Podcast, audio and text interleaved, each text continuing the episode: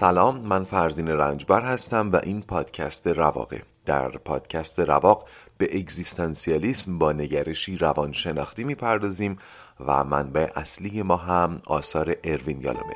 در سری اول این پادکست سراغ کتاب رواندرمانی اگزیستانسیال میریم.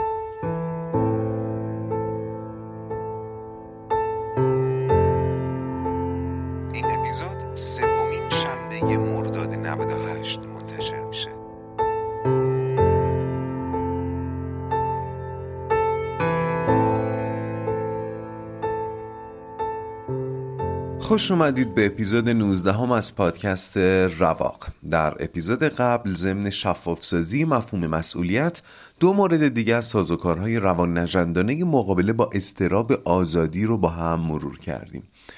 اپیزود 19 هم رو با یک مثال آغاز می‌کنم و بعدش میرم سراغ سازوکارهای بعدی و روند کتاب رو پی می‌گیریم. مثالی رو که می‌خوام راجعی صحبت کنم یکی از مخاطبان رواق برام تعریف کرده برای من فرستاده داستان زندگیش رو که خیلی مناسب بود برای اینکه خودم هم بستش بدم. بذارید این رواقی رو الناز بنامیم. الناز دانشجوه و در تهران تحصیل می‌کنه دور از خانواده. خانوادهش با اینکه نسبت به فرهنگی که درش حضور دارن بیروزتر و مدرنتر هستن به هر حال تحت تأثیر فرهنگ و عرف منطقه و قومیتی که ازش میان قرار دارن. و این قابل درکه. داخل پرانتز بگم قابل درک قابل قبول و قابل احترام شاید شبیه هم باشن ولی هم معنی نیستن. برای من قابل درک یعنی شاید باهاش موافق نباشم. ولی میشه فهمید که چرا اینطوره و نمی‌تونه اینطور نباشه یا نتونسته اینطور نباشه. خب برگردیم به الناز و فرهنگی که ازش میاد. در فرهنگ این قومیت یک رسم خیلی جدی و خدش ناپذیر هست که من در جریانش بودم. حالا ممکنه در خورده فرهنگ های دیگه هم در جاهای دیگه ایران و جهان رسمی مشابه این وجود داشته باشه. اونم این که اهالی این قوم فقط و فقط می‌تونن با خودشون ازدواج کنن. خب؟ حتی اگر پسری خیلی تقیان کنه و تحت شرایطی با دختری خارج از قوم خودش ازدواج کنه باز مایه شرمندگی خانوادش میشه و طبیعتا خیشانش تردش خواهند کرد. اینو در مورد پسراشون گفتم. اما دخترای این قوم تا جایی که من می‌دونم اصلا چنین گزینه‌ای براشون وجود نداره که بخوان تقیان کنن و آنلاکش کنن. یعنی ازدواج دختر با غریبه یه مسئله ناموسی و حیثیتی محسوب میشه. حالا من به قومیتش اشاره نمی کنم قضاوتی هم نکردم فکر کنم. قطعا ولی قضاوت دارم در این زمینه. بریم سراغ ادامه بحثمون. چه اتفاق اینجا داره رخ میده؟ می‌دونید جوابش رو دیگه قطعا؟ چه اتفاقی داره رخ میده در این فرهنگ؟ سلب آزادی. قبل از اینکه ماجرای الناز رو ادامه بدیم اینجا فرصت خوبیه که بهتون با یک مثال روشن نشون بدم سلب آزادی چطور در طول تاریخ استراب های بشر رو کم کرده. باید بدونید هر جا که دین و عرف برخی آزادی های آدمی رو سلب می کردند یا محدود می‌کنن روندی مشابه همین مثالی که می‌خوام راجبش صحبت کنم رخ می‌داده و میده. ولی شاید به اندازه این مثال روشن یا قلیز نباشه. نمی‌دونم شما چند سالتونه ازدواج کردین نکردین. اگه ازدواج کردین تو چه سنی بوده؟ اگه ازدواج نکردین آیا تو فکرش هستین؟ اگه تو فکرش هستین براش چیکار دارید می‌کنید؟ ولی فکر می‌کنم همتون بخشی از دقدقه های مربوط به ازدواجتون و اضطراب ها و نگرانی هاتون درباره ازدواج ریشه در مسئله انتخاب داشته و داره. این دیالوگا رو گوش کنین. اینا جملاتی هستند که طی سالها دوستی و رفاقت با دخترها و پسرهای مختلف جسته و گریخته راجع به ازدواج از زبانشون شنیدم و الان می‌خوام با هم تحلیلشون کنیم. کاش می‌شد یه شب بخوابم و فردا کنار همسرم از خواب بیدار شم. کاش می‌شد بدون اینکه ازدواج کنم بچه دار بشم. کاش منم یه نافبر داشتم که اینقدر واسه ازدواج استرس تحمل نکنم. ازدواج سنتی هم خیلی خوب بوده ها. من فقط یه توضیح بدم نافبرد چیه. زمانهای قدیم اگر یه پسری توی خانواده به دنیا می اومد و به فاصله چند سال یه دختر تو همون فامیل به دنیا می اومد که خانواده هاشون روابط خوبی داشتن با هم خیلی عیاق بودن و اینها ناف دختر رو به نام اون پسر می بریدن و اینا دیگه از همون کودکی می‌دونستن که در آینده باید با هم ازدواج بکنن. خب یعنی یک سنت در سنت. من جلوتر میگم ازدواج سنتی. خودش بسیار آزادی ها رو سلب می‌کرده در مورد ازدواج ولی این نافبر کردن دیگه سنت در سنت و کار از محکم کاری کردن محسوب می‌شده متوجه شدین؟ حالا به من بگید معنای مشترک همه این جمله ها چیه؟ می‌تونید بگید؟ یه ذره فکر کنید اگه لازمه چند ثانیه برگردید عقب جملات رو دوباره گوش کنید وجه اشتراکشون اینه که در دل همشون تمنای سلب آزادی موج می‌زنه. این دقیقا همون چیزی که توی اپیزود 16 هم راجع بهش گفتم. اجبارهای تاریخی در عصر ما یواش یواش کنار میرن و ما رو آزاد و آزادتر می‌ذارن و ما هم آزادی رو دوست داریم هم ازش میترسیم. خوبی های آزادی رو می‌خوایم ولی مسئولیت آزادی رو نه. پسری که دوست داره ازدواج کنه ولی نمی‌تونه تصمیم بگیره و انتخاب کنه. آرزو می‌کنه کاش یه پدر سالار تو خونشون بود که با تهدید مجبورش می‌کرد زودتر ازدواج کنه و لابد اگر دیر میجنبید خود پدره براش آستین بالا می‌زد و مثلا دختر رو براش عقد می‌کرد. دختری که بچه دار شدن رو خیلی دوست داره ولی برای بچه دار شدن باید ازدواج کنه و ازدواج یعنی تصمیم انتخاب. در آغوش گرفتن آزادی. پس آرزو می‌کنه که به شکل جادویی این مرحله یعنی خود ازدواج که مبتنی بر آزادی انتخاب و مسئولیت کلا حذف بشه. مثل اون پسری که آرزو می‌کنه شب بخوابه و صبح کنار همسرش از خواب بیدار بشه.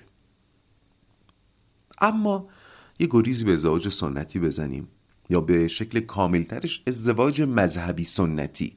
شاید خیلیاتون در جریان شیوه ازدواج مذهبی سنتی باشید. منظورم بین خانواده خیلی مذهبی ها. یه روز مادر و خواهر پسر 18-19 ساله در اوج غلیانات جنسی و عاطفی میان بهش میگن جمعه میریم خواستگاری دختر حاج حسین. پسرم که هنوز قوه استدلال و عقل معاش و استرابهای وجودی و امثال این دقدقهای بزرگ سالانه رو نداره ولی تا دلتون بخواد تستوسترون تو خونش هست خوشحال میشه. توی خواستگاری هم حتی چهره دختر رو نمی‌بینه چون لازم نیست ببینه. مادر خواهرش دیدن دیگه. سلیقه پسرشون هم تا حدی می‌دونن. ظرف کمتر از دو هفته ازدواج سر می‌گیره. بگم تمام خانواده مذهبی اینطور نیست. نیاید بگید ما مذهبی هستیم ولی اینطور نیستیم. مطمئنم همتون می‌دونید که خانواده هایی هستن هنوز که اینطور وصلت می‌کنند. پس این اعتراض رو نمیپذیرم. می‌بینید این مثال ازدواج مذهبی سنتی نشون میده که مسئله که شاید به نظر خیلی از ما مهمترین و دشوارترین انتخاب و تصمیم زندگی آدمه چقدر در نبود آزادی راحت گرفته میشه. اون چیزی که این تصمیم رو سخت می‌کنه اضطراب آزادیه. حالا جلوتر بیشتر توضیح میدم. امیدوارم این بخش براتون روشن شده باشه. حالا برگردیم به الناز الناز برای من نوشته که وقتی به تهران اومدم می‌دونستم که نباید با غیر قوم خودم حتی زیاد حشر و نشر داشته باشم. چه برسه به اینکه بخوام دوست بشم و چه برسه به اینکه بخوام به ازدواج با غیر قوم خودم فکر کنم.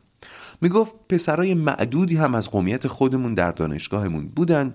که به وضوح منو با نگاهشون مدام وزن می‌کردن و به چشم خریدار نگاهم می‌کردن. و قسمت بدترش این بود که با همون نگاهشون می‌گفتن هی حواست هست که آخرش باید یکی از ما چند نفر رو انتخاب کنی یا نه؟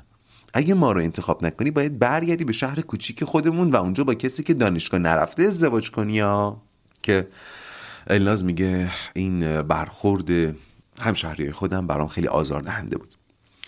حتما موافقید که الناس خیلی اذیت میشه دیگه از این وضعیت. ولی این وضعیت قرنها در بین اون قومیت جریان داشته و احتمالا جز در موارد خیلی معدود مایه آزار و شکنجه کسی هم نبوده. ولی چرا الناز انقدر داره اذیت میشه؟ جوابش رو شما می‌دونید. چون الناز در دوران گذار به سر می‌بره. گذار از سنت به زندگی امروزی. حالا نمی‌خوام بگم مدرنیته.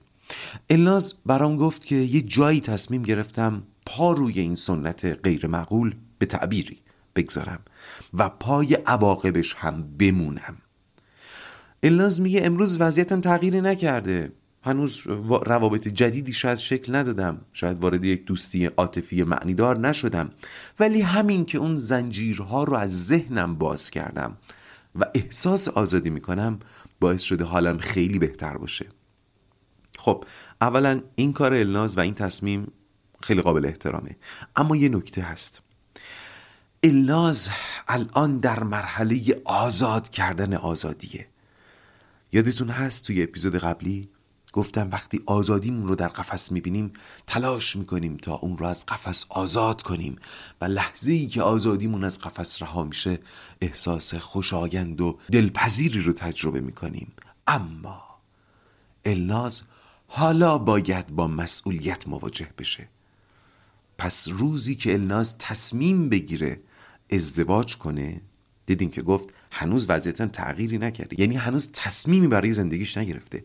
زمانی که بخواد تصمیم بگیره زمانی که بخواد ازدواج کنه احتمالا همین وسوسه ها و دقدقه هایی که ذهن جوان های طبقه شهری یا فرهنگی رو مشغول کرده سراغش میاد.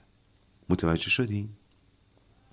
حتی یه خطر الناز رو تهدید می‌کنه و اون اینکه یه جایی خسته بشه و بگه به جهنم میرم خونمون و ازدواج رو به عهده قوم خیشم می‌ذارم. چرا الناز رو این خطر تهدید می‌کنه چون اون بدیل رو بیشتر از ما داره. اون بدیل براش تعریف شده تره اینکه ازدواج رو کلا بندازه رو عهده خانوادش ما در هر دو وضعیت آزادی در قفس و رهایی آزادی دقدقه هایی داریم. رنج هایی داریم. گرفتاری هایی داریم. فقط فرقشون اینه گوش کنید که در حالت رهایی آزادی مسئولیت متوجه خود ماست و این همون ترسیه که اگر بشناسیمش برنده بازی خواهیم بود. ولی اگر نشناسیمش چه بسا آرزو کنیم که آزادیمون در قفس بره.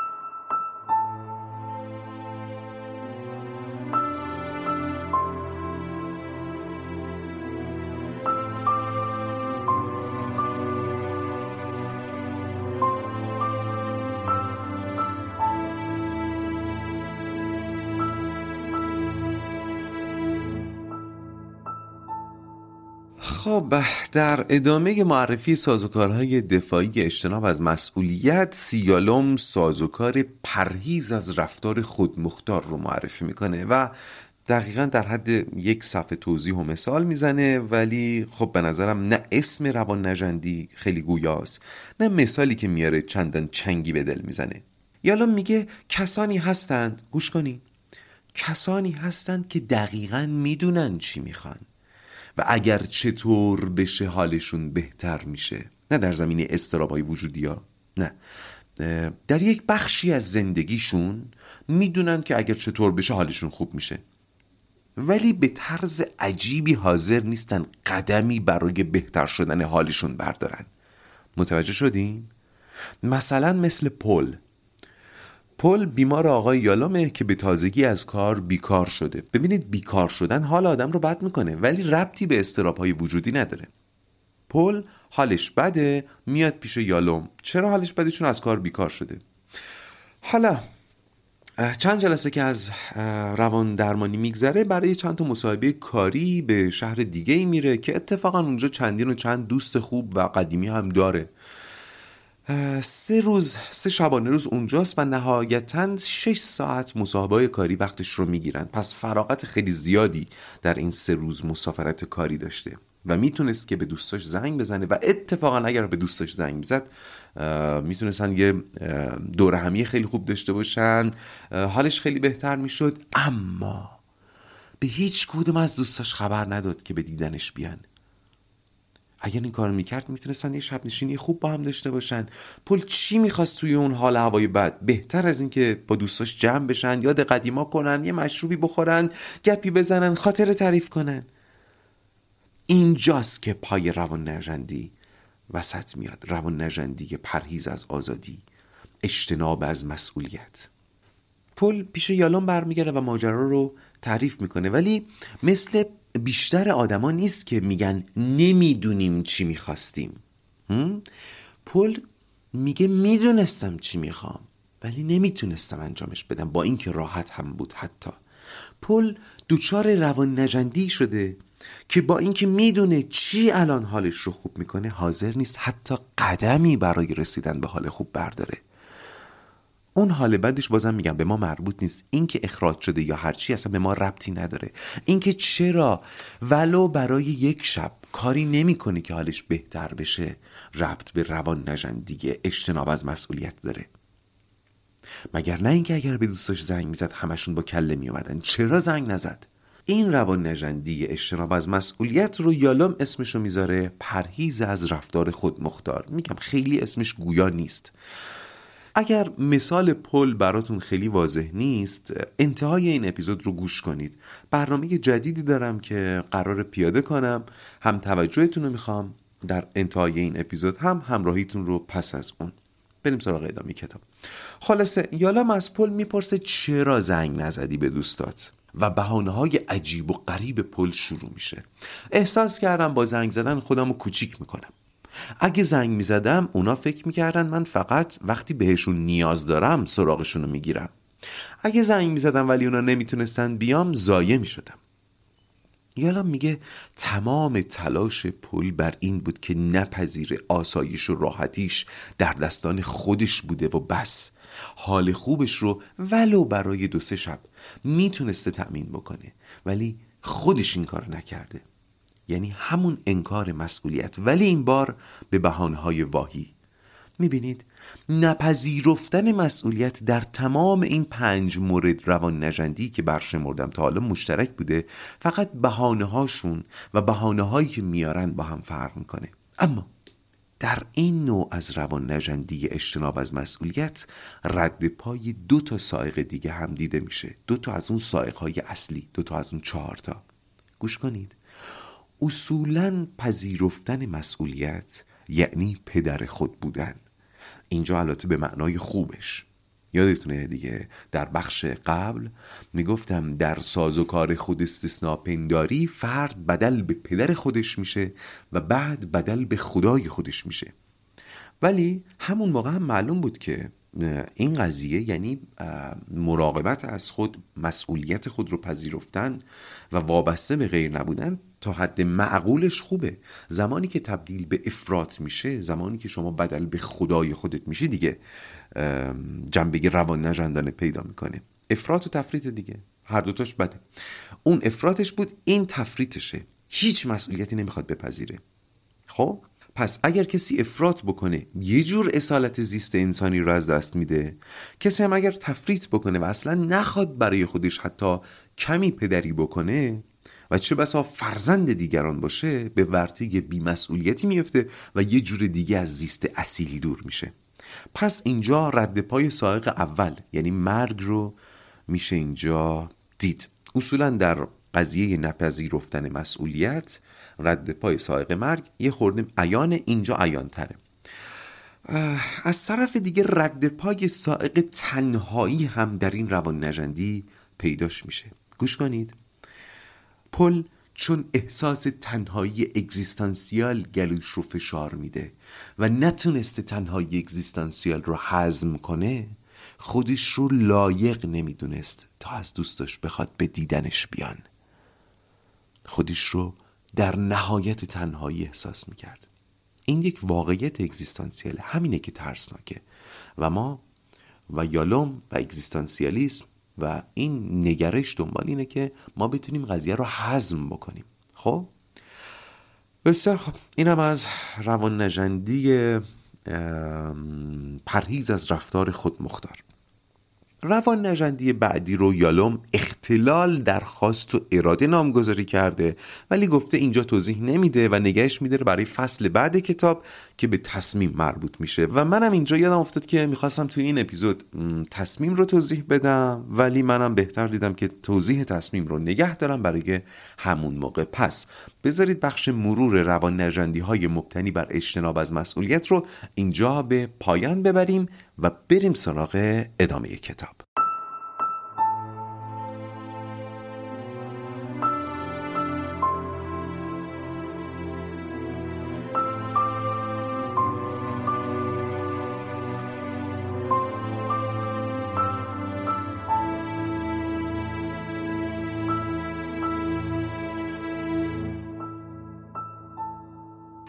خب در این بخش از کتاب باز یالوم روی سخنش با روان درمانگرانه و سعی می‌کنه بهشون فوت و فن کمک به بیمار جهت پذیرش مسئولیت رو یاد بده.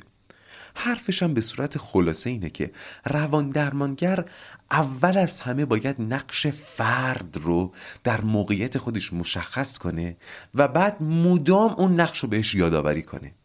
پس اول باید توجیه بشه که وضعیتش هرچه که هست خودش هم درش نقش داشته و از اون مهمتر حالا تمام مسئولیتش متوجه خودشه. بعد در طول درمان گاه حتی با روش های تند و آزاردهنده و موزیانه باید این واقعیت بهش یادآوری بشه. حالا می‌فهمی تند و آزاردهنده و گاه موزیانه یعنی چی؟ مثلا میگه بعضی روان درمانگرها یه زنگوله دارن که وقتی بیمار از کلمه استفاده می‌کنه که دال بر اجتناب از مسئولیت اونو به صدا در میارن. مثلا وقتی بیمار میگه هیچکی به من توجه نمی‌کنه زنگوله به صدا در میاد و بیمار باید جملهش رو تغییر بده. یه جوری خودش باید تغییر بده که حاوی مضمون مسئولیت باشه. مثلا باید بگه که موفق نشدم توجه دیگران رو به دست بیارم. خلاصه باید نقش و مسئولیت ما در تحلیلمون از دنیای اطرافمون مدام مد نظرمون باشه. پس این شد اولین مسئولیت روان درمانگر این نکته هم بگم. قصد داشتم این بخش رو که مربوط به روان درمانگرانه زودتر ازش عبور کنم. ولی دیدم میشه اینجوری به قضیه نگاه کرد که ما قرار روان درمانگران خودمون باشیم. پس شما هم این بخش رو با این نیت گوش کنید.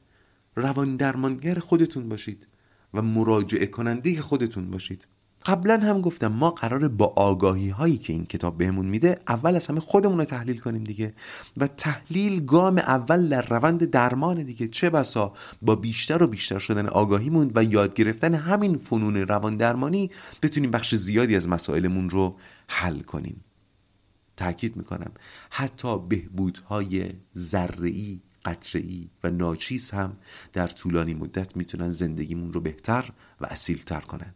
خب بریم سراغ ادامه روش. گفتم اولین وظیفه روان درمانگر اینه که متوجه مسئله باشه و بیمار رو هم متوجه مسئله بکنه و مدام بهش یادآوری کنه. اما چرا؟ چون مسئولیت گریزی مثل ماری میمونه که هر بار سرش رو قطع می‌کنی از یه جای دیگه یه سر جدید در میاره. و گاهی لازم درمانگر وقت زیادی صرف کنه که بیمار بالاخره کم بیاره و راه جدیدی برای فرار از مسئولیت پیدا نکنه. کسی رو میشناختم که در زندگی فردی دچار مشکلات زیادی بود. از همسرش جدا شده بود یک خانوم بود و فرزندانش رو سرپرستی می‌کرد. همیشه هم گلایه های زیادی از زندگی داشت.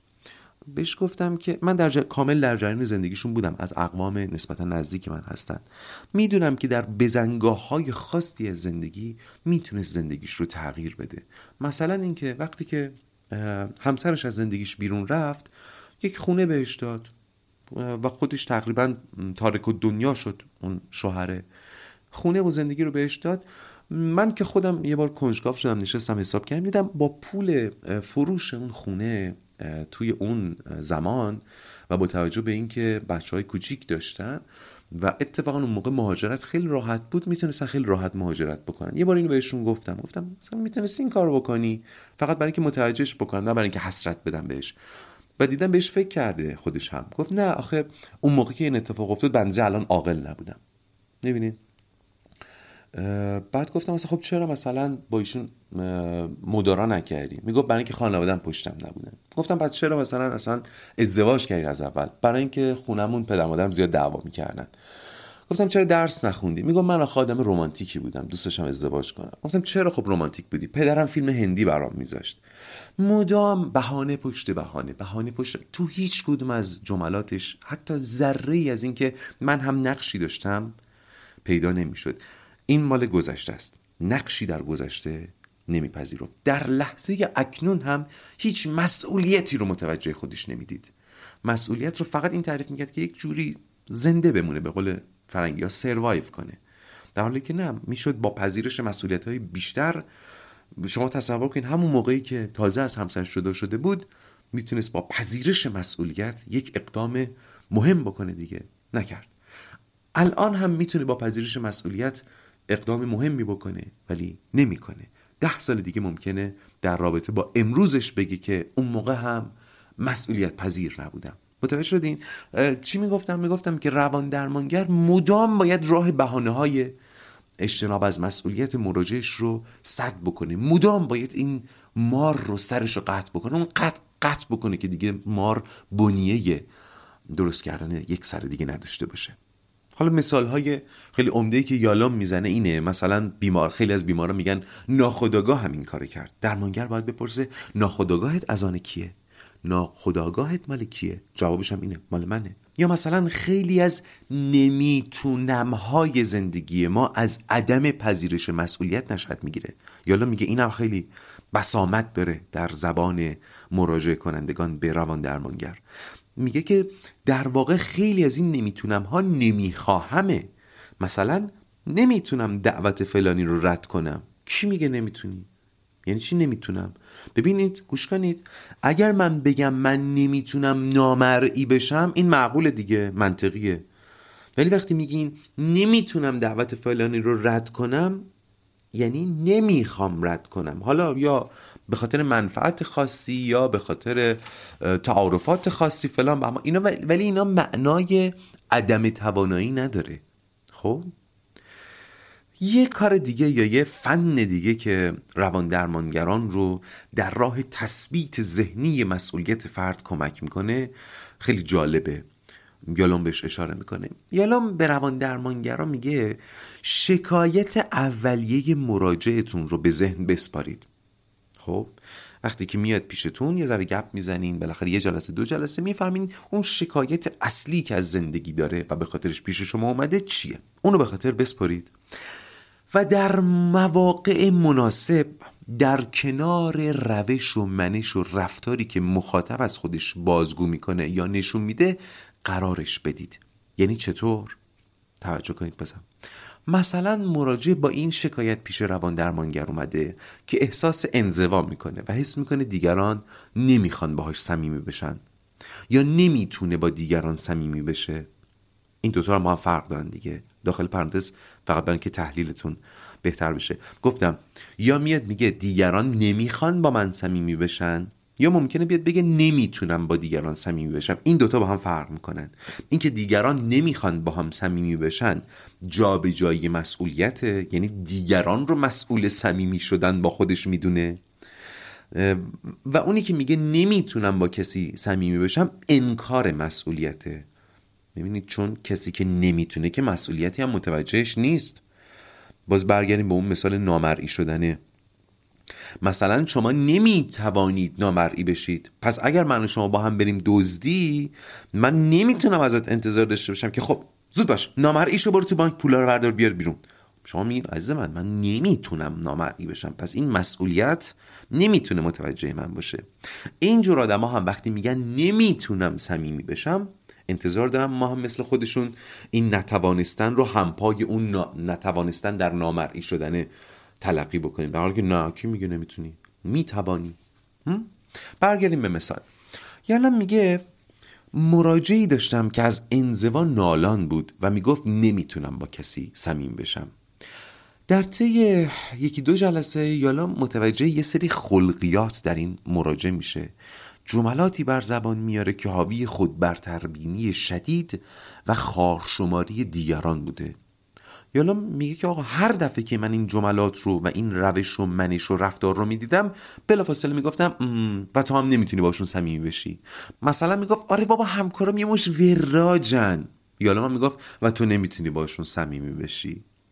بعد میگفتش که آره همکارم اتفاق خیلی بی‌نظمه همش هم کارشو میندازه رو دوش من. یالا می‌گفت و تو هم نمی‌تونی باش صمیمی بشی. یالا میگه اینقدر این کار رو تکرار می‌کردم که اون مراجع بفهمه. مسئولیت این که نمی‌تونه صمیمیت برقرار کنه متوجه خودشه و باید افسار این ماجرا رو خودش در دست بگیره. قابل درک براتون؟ من نمیگم من اون همکارش این اشکالات رو ندارن ولی همه ما اشکالاتی داریم. این آدم چون این اشکالات رو مدام بولد می‌کرده تو ذهنش و مدام نشخارش می‌کرده نمی‌تونسته صمیمی بشه. و یالا می‌خواسته اینو بهش نشون بده. یا مثلا یالا میگه مراجعه دیگه ای داشتم که از قید و بیشمار زندگیش شاکی بود. بعد پای صحبتش میشستی مدام از همسرش که توقعات زیادی داشته شکایت می‌کرد. سه تا سگ داشتن که نیاز به توجه و مراقبت داشتن. دوتا بچه داشتن.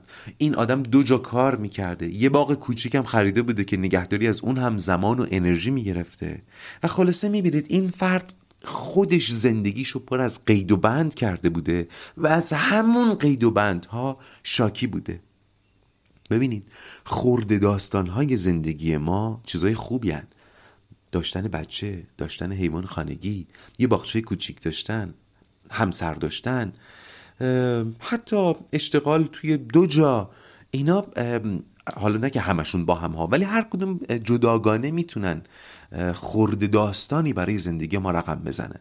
اینا به خودی خود چیزای ارزشمندی ولی به شرطی که مثل تار و پودهایی باشن که در اختیار ما قرار می‌گیرن تا باهاش فرش زندگیمون رو ببافیم. اینجور آدم ها با این تار و پودها تارنکبوت میتنن و اولین قربانی اون تارنکبوت هم خودشون هستن. و شما الان باید بدونید چرا این کارو می‌کنن. بگید برای در قفس کردن آزادی. یالا میگه در رابطه با این مراجعه همین آقایی که خیلی برای خودش مشغله درست می‌کنه تنها جمله‌ای که به ذهنم می‌رسید بعد از این تاکیداتش بگم. مثلا میگفتش که آره سگام خیلی وقت هم می‌گیرن. مدام باید بهشون غذا بدم مدام باید ببرمشون بیرون. بچه هم از سر کلم میرن بالا. فلان بهمان. یالا میگه جمله‌ای که انتخاب کرده بودم این موقع بهش بگم این بود. چرا اسمتو عوض نمی‌کنی شبانه از این ایالت کوچ کنی؟ یعنی او رو مدام متوجه آزادی محضش می‌کرد.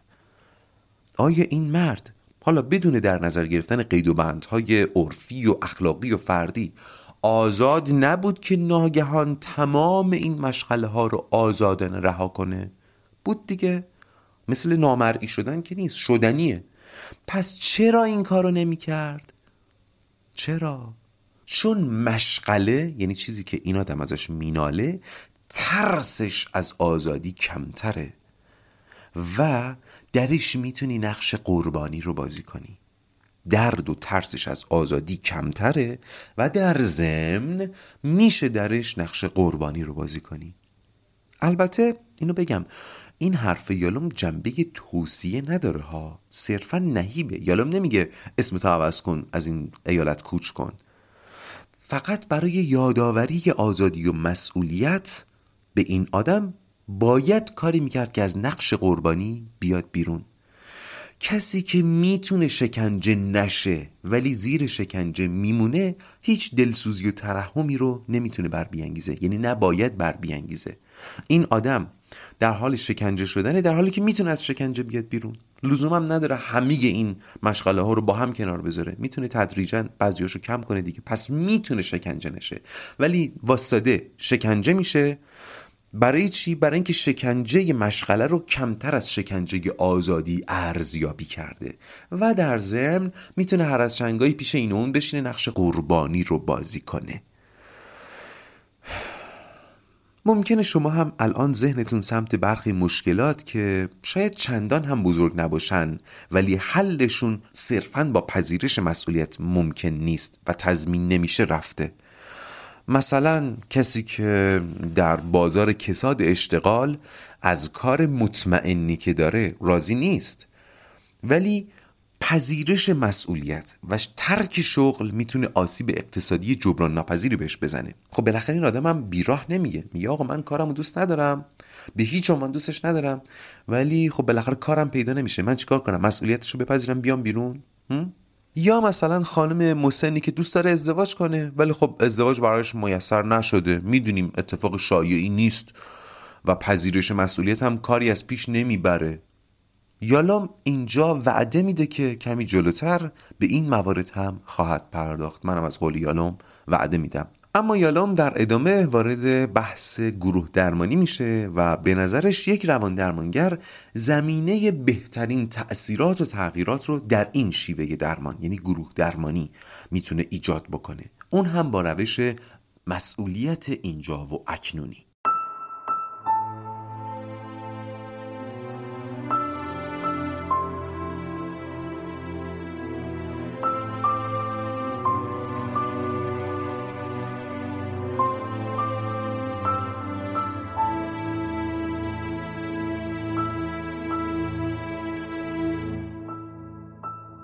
یالا میگه یکی از سختترین کارهای یک روان درمانگر همینه که داستان زندگی بیمارش رو بشنوه و بعد در جواب تحلیلی مبتنی بر مسئولیت ارائه بده جوری که مقبول مراجع قرار بگیره. توجه کنید. ما توی رواق خیلی موارد بالینی رو با هم تحلیل کردیم و فکر می‌کنم از یه جایی به بعد به زبان مشترک رسیدیم دیگه. یعنی من موقعیت رو تعریف می‌کردم از شما می‌خواستم تحلیل کنید و احتمالا در بسیاری از موارد هم تحلیل های قابل قبولی هم داشتید از قضیه. سازوکار دفاعی یا روان نجندی رو درست حدس می‌زدید. درسته؟ برگردیم به اون بزرگترین مشکل روان درمانگر به زعم یالوم. گفت چی؟ بزرگترین مشکل و مهمترین کاری که باید بکنه اینه که داستان زندگی بیمار رو بشنوه یک تحلیل مبتنی بر مسئولیت بهش ارائه بده طوری که مراجع کننده بپذیره. چرا حتی یک روان درمانگر حرفه‌ای در ایجاد زبان مشترک با بیمارش باید اینقدر دچار مشکل بشه؟ اگه به همین سیستم ما پیش برن خب بعد از چند جلسه که بیمار مبانی تحلیل اگزیستانسیال رو آموخت باید با روان درمانگر همداستان بشه همطور که شما با من همداستان شدید و روان نجندی خودش رو شناسایی کنه همطور که شما روان نجندی موارد بالینی که من می‌گفتم رو شناسایی می‌کردید. و قبول کنه و دست در دست روان درمانگر در جهت حل مسئله گام برداره دیگه. درسته؟ ولی چرا؟ یالا میگه اینطور نیست. چون گوش کنید یالا میگه چون ما در برابر مشکلات عمیق خودمون مشاهدگر بیطرف نیستیم. افراد پیش روان درمانگر به مسائل خودشون بیطرفانه نگاه نمی‌کنن. اصلا شاید همین هم گوش کنید همین هم ریشه در خود استثناء پنداری داره ها. پذیرفتن مسئولیت زندگی راهگشاست ولی نه در این زندگی که من دارم. چرا؟ چون من استثنا. پذیرفتن نقش خود در موقعیت های بغرنج اولین و مهمترین کلید ماجراست ولی نه در این موقعیتی که من درش گرفتار شدم. یالا میگه درست وقتی روان درمانگر داره تلاش می‌کنه مراجعش رو متوجه مسئولیت خودش در شرایط کنونی بکنه مراجع داره تو دلش میگه بارو بابا تو چه می‌دونی زندگی با یه مرد قلدار هیستریک یعنی چی؟ یا بابا تو چه می‌دونی رئیس من چقدر غیر قابل تحمله؟ یا این بابا نمی‌دونه وسواس یعنی چی؟ یا آخه تو که از دنیای تجارت چیزی نمی‌دونی و هزاران هزار مقاومت ذهنی دیگه که بین مراجع و مسئولیت فاصله میندازه و عدم پذیرش مسئولیت رو توجیه می‌کنه. یالام اسم این کار رو برونی سازی می‌ذاره. میگه مراجع همه چیز خودش رو به بیرون ربط میده. یه کار دیگه که مراجع کننده ها در مقابل روان درمانگران می‌کنن تحریف اطلاعات خودشونه. شبیه دروغایی که به خودمون میگیم و کم کم خودمون هم باورمون میشه. یالام این برونی سازی و تحریف اطلاعات شخصی رو فقط در همین حد نام می‌بره و مرادش بیشتر فهموندن این صد بزرگ در راه روان درمانیه. صد بزرگ برونی سازی و استثناپنداری موقعیت خودت و تحریف اطلاعات که باعث میشه حتی تویی که روان نجندی رو در دیگران راحت شناسایی می‌کنی در شناسایی روان نجندی های خودت ضعیفتر بشی. خیلی خوب. در اپیزود بعد این نگرش اینجایی و اکنونی رو در روند درمانی کامل معرفی می‌کنم. اما قبل از پایان این اپیزود موضوعی رو می‌خوام باهاتون مطرح کنم. من دارم به صورت جدی به گسترش کارم در زمینه پادکست فکر می‌کنم. به زرس قاطع میگم کار دشواری است و من آدم کار گروهی نیستم پس ترجیح میدم بیشتر کار کنم ولی تنها کار کنم. این کار رو بسیار دوست دارم. گواهش این که 19 هفته بدون حتی یک بار تخطی از قرارمون پادکست منتشر کردم و امیدوارم این روند ادامه و گسترش پیدا کنه. قطعا با شما بودن لذت بزرگی برای من محسوب میشه و هفته یک اپیزود تقریبا 15 تا 20 ساعت زمان لازم داره تا چیز خوبی از آب در بیاد. من این زمان رو با تیب خاطر و فراغ خیال به این کار اختصاص میدم چون دوستش دارم و شما رو دوست دارم و تعهدی دارم که اونو با شما به جایی میارم. اما برای گسترش و ادامه رواق قطعا نیاز به حمایت دارم. راهی که به ذهنم می‌رسه اینه. هر هفته همراه با اپیزود جدید یک اپیزود فرعی با همون موضوع منتشر میشه ولی این بار نه در پادگیرها. پادکست اصلی فرقی با اونچه که تا حالا شنیدید نداره. مثل همین اپیزودی که الان دارید میشنوید. این تعهد رو میدم که پادکست اصلی کاملا کیفیتش حفظ بشه و وفادارانه نسبت به کتاب و مخاطب به کارش ادامه بده. پس این از اپیزود اصلی که شما میشناسیدش همینه. اما اپیزود فرعی. اولا در اپیزود فرعی کتاب جلو نمیره. همون بحث هایی که در اپیزود اصلی گفته میشه در اپیزود فرعی به صورت تفصیلی و با مثال های بیشتر مبتنی بر تجربیات و استنباط های من و مشاهدتم از دنیای اطرافمون و همچنین تجربیات شما که ممکنه بخواید اونو با من در میون بگذارید در اپیزود فرعی گنجونده میشه. شنیدن اپیزود اصلی برای فهم کتاب کافیه. اما اپیزود فرعی میاد تا به زندگی شدن کتاب کمک کنه. ببینید درسته که بدون تعارف بخش زیادی از انگیزه من برای ساخت اپیزود فرعی مالیه.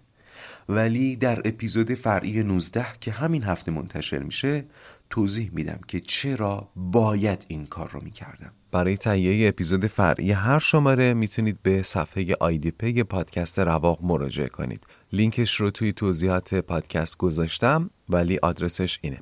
idpay.ir رواقپاد فایل. ممنونم که به من اعتماد دارید و سپاسگزارم که رواق رو میشنوید و تبلیغش می‌کنید. بذارید این پایان اپیزود 19 هم از پادکست رواق باشه. و حالا بدرود.